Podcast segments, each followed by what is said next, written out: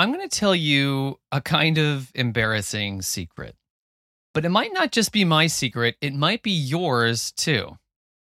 And that secret is that I really want the stories I love to be true. You see, it's not enough for me to just read about Hogwarts and spells and spaceships and the Force.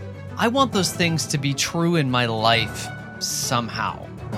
And if that's you, if you have ever loved a story so much that you didn't want to leave, then I hope you'll join me for the first season of The Song of the Mountain, a podcast where we talk about the deep and profound ways that stories impact us and what kind of life those stories might be calling us into. I'm Jesse Livingston, and I hope to see you there.